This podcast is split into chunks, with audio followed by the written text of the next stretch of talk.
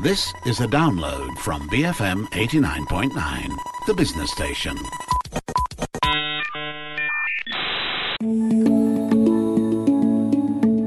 It's Fun Friday. My name is Jeff Sandhu with the coronavirus on everyone's mind. MSP's Matt Armitage takes one of his periodic detours into the land of discovery to remind us that science is sick. Not literally sick, I hope, Matt. Uh, hey, Jeff. Well, no, I mean, the hope is, of course, always that uh, science and technology make our lives better. You know, for all that we're currently in this period of being very suspicious of technology and the people that use it, we're always quick to look to those same tools and people um, that we say we don't trust to look for solutions to things like coronavirus. It's like scientists save us, um, but despite the um, the danger uh, that the the virus poses and the imperfect application of uh, some of the, the tools, it is quite amazing how some of these technology tools are being used. Uh, so, uh, last week on Geeks, we mentioned uh, the use of artificial intelligence as an epi- uh, epidemiology tool. Um, I won't go over that again. You know, you can go and check that out in uh, BFM's archive. So, that was a story Jeff presented last week. Um, you know, we have all of this additional assistance to help model how viruses are going to spread, how they replicate. Uh, there have already been various reports that we might be close to an experimental vaccine for the coronavirus. And that's astonishing given that we've only known of its existence for literally a handful of weeks. Mm, but today isn't about the coronavirus. No, but there do seem to be a lot of health and medtech related stories in this week's show, which is, you know, coincidental rather than deliberate. Plus, you are the one choosing the stories. Uh, well, yes, okay. so the coincidental part may be slightly more than just coincidence, but, um, you know, some of the most interesting stories that come out on a weekly basis are health related. You know, we've talked often about how medical technology is one of the most exciting areas currently and because you know I'll happily do two hours on the joy of 3D printing and why you should wear a tinfoil hat and live in a bunker, um, but it's not particularly audience friendly. Um, but if you do want a bunker story, here is one from the New Scientist. Mm. You know, uh, we're often reminded how bad um, PM 2.5 pollution is for our health, particle matter 2.5. Um, PM 2.5, they're these extremely fine particles that are present in the emissions of things like power plants, forest fires, cars, planes, that kind of stuff. They can also form spontaneously in the air when uh, certain particles and gases collide. And they're of particular concern because they are so small and light. So they stay in the air for much longer. They don't fall to Earth as quickly as larger particles. And their size means that they bypass the filters that we have, which are our, our throats and our noses, so they get breathed directly into our lungs. Uh, we're still establishing uh, the links, the direct links between these particles and things like heart and lung diseases, but it seems certain that they worsen a lot of chronic lung and heart diseases. Consequently, eliminating or reducing uh, the PM 2.5 levels to the ones recommended by the WHO are actually a priority in a lot of countries, but especially city by city and town by town. And the good news is? Well, the good news is that there may be an upside to PM 2.5 particles. They may actually help to prevent even finer particles, which are uh, classified unsurprisingly as ultrafine particles. Um, and these are things that have been linked to things like birth defects. So these PM 2.5 particles effectively trap the ultrafine particles a bit like you know that effect of smoke inside a bubble. So you want to promote the spread of disease creating pollution? Well, that would be a very MSP dystopian type idea, but um, no. Um, this is actually from a, a, hypothesis that was tested in a study in Beijing by a, a, US Chinese team that included researchers from the Texas A&M University. So they concluded that cities shouldn't simply focus their attention on the fine particles, but also on reducing the emissions that create these ultrafine particles as well. Now, one of the main sources for these is uh, VOCs or volatile organic compounds, which again are released by motor vehicles. So, reducing these uh, PM 2.5, these fine particles, without uh, tackling the ultrafine VOC emissions could actually lead to worse air quality and poorer health outcomes. So electric cars could sound like a possible solution? Yeah, and China is really gung ho uh, about electric cars, and it seems for good reason. So, yes, reducing the number of petrol and diesel vehicles on the road will go some way to mitigating the risk of these fine and ultrafine pollutants in the air. But it also shows the importance of a balanced approach that takes all the factors into consideration. Uh, because, you know, we know that some things, they might be good and bad, tend to get more of the media spotlight. So it's easier to focus uh, your efforts on resolving the issues that face that media scrutiny. And of course, it gets complicated by national issues as well because it depends on the source of those pollutants and things like emission standards in terms of uh, how big a risk ultrafine particles will actually be in a given location. And often that means that cities in developing countries rather than cities in more developed countries are the ones at uh, greater risk of developing these particles. So, what else is in your health pile? Well, again, this is something else that's real sci fi movie medicine territory, and it does actually sound really scary. Mm. It's a pill that delivers an injection to your intestines. Uh, it's called the Rani pill. It's developed by Rani Therapeutics of San Jose in California. Now, it is larger than the average pill. When you swallow it, it passes through the stomach untouched, but then it starts to dissolve inside your intestines. And that's where the, the really clever stuff starts to happen. A swarm of nanobots emerge and start to knock through the intestinal wall? That would be really cool. um, uh, no less cool is uh, what actually happens, which is once the outer coating of the pill dissolves, a tiny balloon inflates and it pushes a needle that's inside the pill into the mm. wall of the intestine. Now, Jeff's face has just gone, What? Um, once it's delivered, the balloon deflates and then it passes through the rest of your digestive system with no problems. You, you just excrete it. Um, so, why would you need such a terrifying thing, you ask? why would you need such a terrifying thing, I ask? I'm glad you asked. Um, apparently, and this is news to me as well, the intestine doesn't have receptors for sharp pain, mm. and it also heals very quickly. So it's actually completely painless, according to uh, Mir Imran, the company's head. Obviously, he would say it's completely painless. he has a, a, vested interest, but yeah, it, it seems that it is. It's being pitched as the ideal alternative for people who receive regular injections, such as uh, diabetes sufferers or people with certain types of cancer and growth disorders. Um, and especially when there's no oral alternative for a drug. So, for example, diabetes. Uh, uh, sufferers have to take insulin because if you take it orally, it's uh, destroyed in the gut, so it's use, uh, useless unless you actually inject it. As with any kind of injection, there are quality of life issues because you know there's pain issues, there are discomfort, and if you're injecting yourself daily, as a lot of people with diabetes do, it can sometimes be difficult to find suitable environments where you can inject and minimize those mm. kind of mm. infection risks. So those impediments actually create an incentive to skip a dose or two, which reduces the overall efficacy of the medicine that you're taking. And is this close to market? It's actually in human trials oh. already. Uh, in Australia, 52 people were giving uh, RaniPills containing a cancer drug tool called uh, octreotide. Uh, they felt no pain or discomfort, and the pill turned out to be as effective at delivering the drug as conventional injections.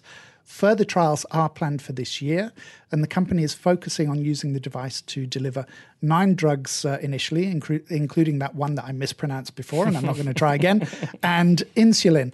Uh, and while the um, octreotide trials are promising, extensive trials for diabetes sufferers will be needed before we can determine the viability of uh, uh, injecting pills as a delivery system for insulin. All right, one last quick medical development as we head to the break. Well, some of our listeners may be patting themselves on the back after completing uh, Veganuary and uh, going vegan for a month. So, congratulations to all of you. Um, and as a reward, they can feel happy that they are now at a much lower risk of contracting a urinary tract infection. um, probably not the prize that they were expecting, but um, uh, Chinlon Lin at uh, Tzu Chi University in Taiwan and his colleagues looked at whether vegetarians would have a lower risk of UTIs than people who eat meat. Well, you know, scientists have something to, they've got to do something in their downtime. Uh, their study looked at nearly 10,000 people over a 10 year period. Uh, that's a lot of downtime. Um, and they discovered that vegetarians were 16% less likely to have a UTI than meat eaters. um, weirdly, they found the protective effect of a, a vegetarian diet was uh, more pronounced in women than men. They don't understand the reason for that yet. But men in general experience fewer UTIs um, because the urinary tract is shorter in women, so they have a much higher risk anyway. Mm, any idea why? women have a shorter urinary tract. Um, no, not my area of uh, expertise. Um, in terms of vegetarian diet, mm. uh, it's actually a little bit unclear. It may be due to the presence of uh, E. coli bacteria in meats like pork and chicken. Now, as any listeners who have experienced E. coli related uh, food poisoning will know, it's an experience you'll likely never forget. Uh, it's perhaps less widely known, though, that many UTIs are actually caused by strains of E. coli bacteria that are either consumed or grow in the gut. So, not eating those animal products eliminates one source, mm. and it's thought that the additional fiber in a plant based diet helps to promote gut health. So, the E. coli bacteria uh, find it more difficult to, to breed in, uh, in your intestines. So we should all just give up meat? Well, some researchers have said that the link may be overstated. So the study didn't account for pregnancy, which is a major source of UTIs. It also excluded uh, those who had previously had UTIs, who you might think would be the ideal person to. they had uh, 10 to, years. Yeah, exactly. Um, also, the participants were required to give up drinking and smoking for 10 years. Um, so, yes, we should all give up meat, but maybe we shouldn't expect a huge payoff in terms of the frequency of UTIs. Once again, MSP boldly goes where it might have been better not to go at all. After the break, Matt reports from the space, the sterile vacuum that is his spiritual home. BFM 89.9. Begin Free Malaysia. BFM 89.9, the business station. And we're back. It is Fun Friday together with Culture Pop's Matt Armitage. Uh, before the break, we promised you an update from Matt's happy place. What's happening in space, Matt?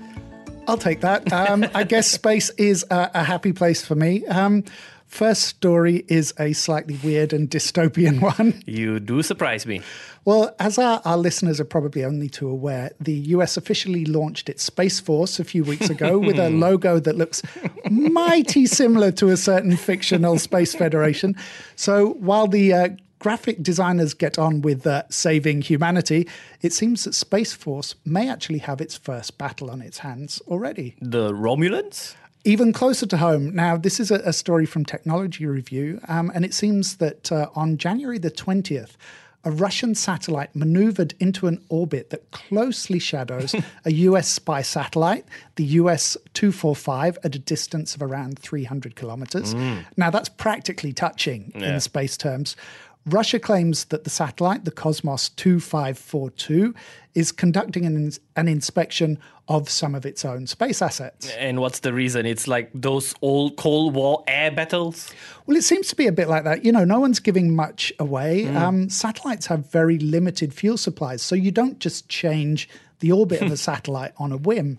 Uh, Todd Harrison, head of the Aerospace Security Project at the Center for Strategic and International Studies, says that these kind of uh, inspector satellites can actually determine a lot about what a US satellite might be up to.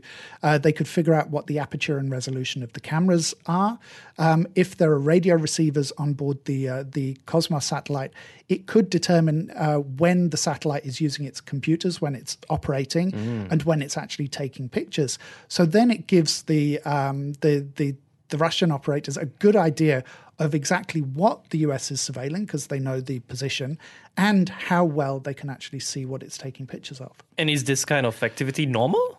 Well, it seems that over the last 10 years or so, uh, a number of countries have been displaying uh, this kind of technology and tactics. Uh, Russia, of course, China, and the US itself. the US is not a benign actor here.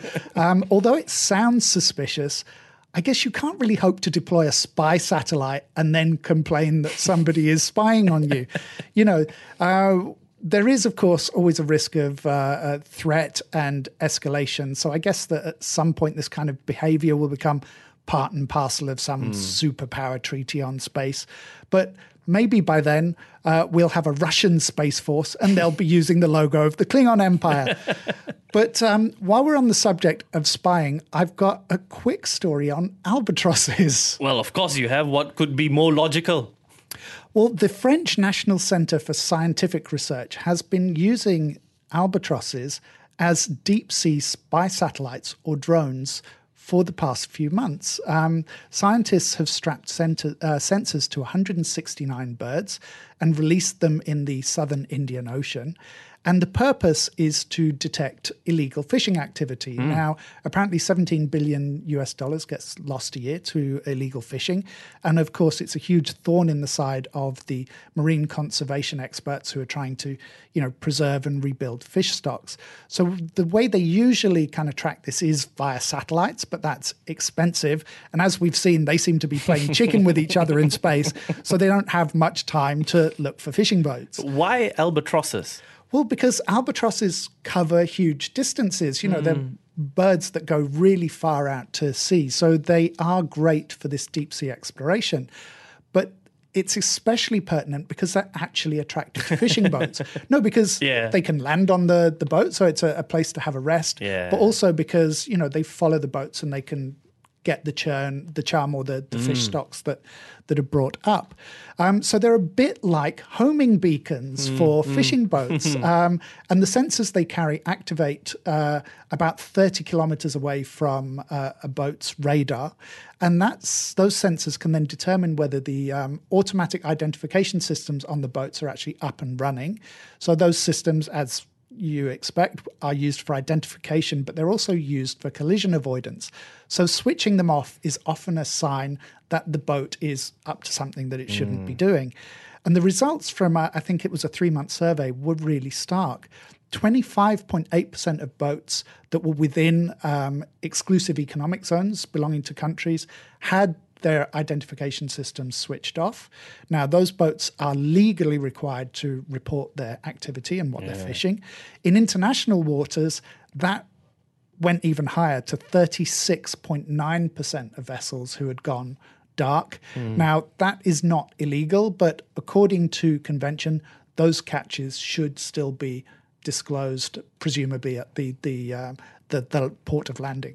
So how is the data collected? Presumably the birds don't return to a docking station to power up like a drone. Well, no, obviously they're not homing albatrosses. That would require a, a, a lot more training. Um, but no, the data is actually relayed in real time. So the potential is there also for navies and coast guards to use it for enforcement operations as well. But it may turn out to be a short term fix, however clever it sounds, because the number of satellites is constantly increasing. And that's driving down, you know, the prices of doing this kind of monitoring and also increasing the coverage as well. So it could well be that the days of boats fishing illegally in the oceans might well be numbered. So you brought it back to space.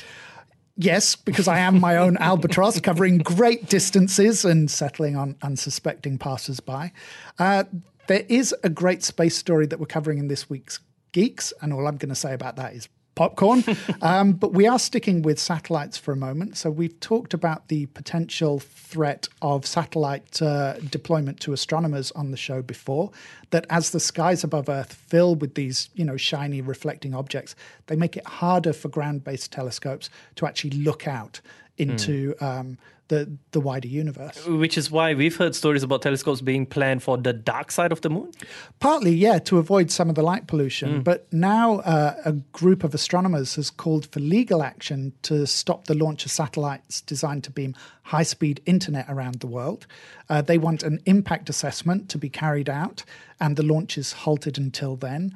Uh, so, for example, um, a company like uh, SpaceX has already launched 240 satellites as part of its Starlink constellation, which could number up to 42,000 satellites in total. Uh, another company, the UK's OneWeb, is also planning to launch hundreds of its own uh, broadband internet satellites as well. But who presides over space? Who makes the rules? Well, that's one of those tricky things. You know, potentially you could take a, a, case to the International Court of Justice. You might argue that the night sky is a shared human right under the World uh, Heritage Convention. Or a case could potentially be filed against the Federal Communications Commission in the US, who gave the licensing to Starlink. For its part, SpaceX is testing a Starlink satellite that's coated in a darker material that it so, uh, won't reflect as much light. But then, you know, you you can't see it. You might crash into it. But just to to kind of put it into context, um, SpaceX is planning to launch 1,500 Starlink satellites this year alone. Now, there are currently only 1,500 satellites in orbit around the Earth, so they're going to double the number. Uh, that includes, you know, all of those spy satellites and everything. So they're going to double the number of satellites just this year alone. Wow. Um, so who knows? In a few years' time, when we look up into the night sky, all we might see is this kind of umbrella of dots from tens of thousands of uh, commercial spacecraft. Now, I know you're excited about Star Trek Picard, but there's only so much space listeners can take in one episode, Matt. Okay, I'll do something different then. So, one of the themes in Picard is that androids like Data have been outlawed uh, due to apparent acts of terrorism. I thought you said something different. Different from space, not different from Picard. Um, this is actually my favorite story of the week. So, a team of scientists at Cornell University in New York has invented a robot that can sweat to cool itself down. now, that's not as scary as it sounds. Uh, the machine has soft grippers that are made from hydrogels. These can store large amounts of water. Uh, the surface of the gripper is covered in micropores, so when the machine is cold, the pores stay cold, uh, stay closed rather, but at temperatures above 30 degrees centigrade, they open and pressurized fluid from the underlayer of the fingers then sweats out. And there are no uh, sensors? No, because the material itself is heat reactive. So, in a sense, it happens naturally hmm. or autonomously. It doesn't need to be monitored or triggered. The grippers are able to cool themselves with about three times the efficiency of a sweating human. And the team was able to demonstrate that this sweating enables the machines to lower their temperature to below the environmental temperature, which is exactly what humans do in order to stay alive. What's the usage for this? Well, it's ideal for machines that will be in long term use and maybe in unmonitored or semi monitored locations. Uh, the biggest current drawback is that once the water has been sweated out, they can't self replenish mm. unless we actually teach the machines to drink as well. Uh, and then, of course, the man machine water wars will commence. Oh, full of joy as usual. So let's wrap up with something that gives us hope for technology and the future.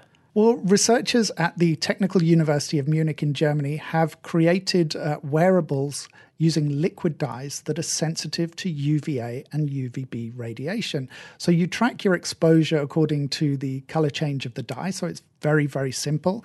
Uh, and it means that it's entirely uh, personalized to your exposure. Uh, there's an app as well, so you can enter the uh, data into the app. And the connection part is beautifully simple. There are no complicated sensors.